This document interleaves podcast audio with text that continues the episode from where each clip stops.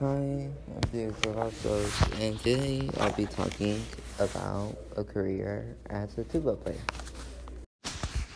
Hello, welcome back. Uh, as I was saying, to be talking about how you can make money if you play an instrument or something like that. Um, usually, you can make money through playing in symphonies and all that other stuff, or being a part of a group of people that are playing something. Uh, the average pay is like thirty thousand, so the highest is usually 120, lowest is 18 thousands. So usually, so usually you either have a lot of money or you don't have a lot of money. Really, one way or another.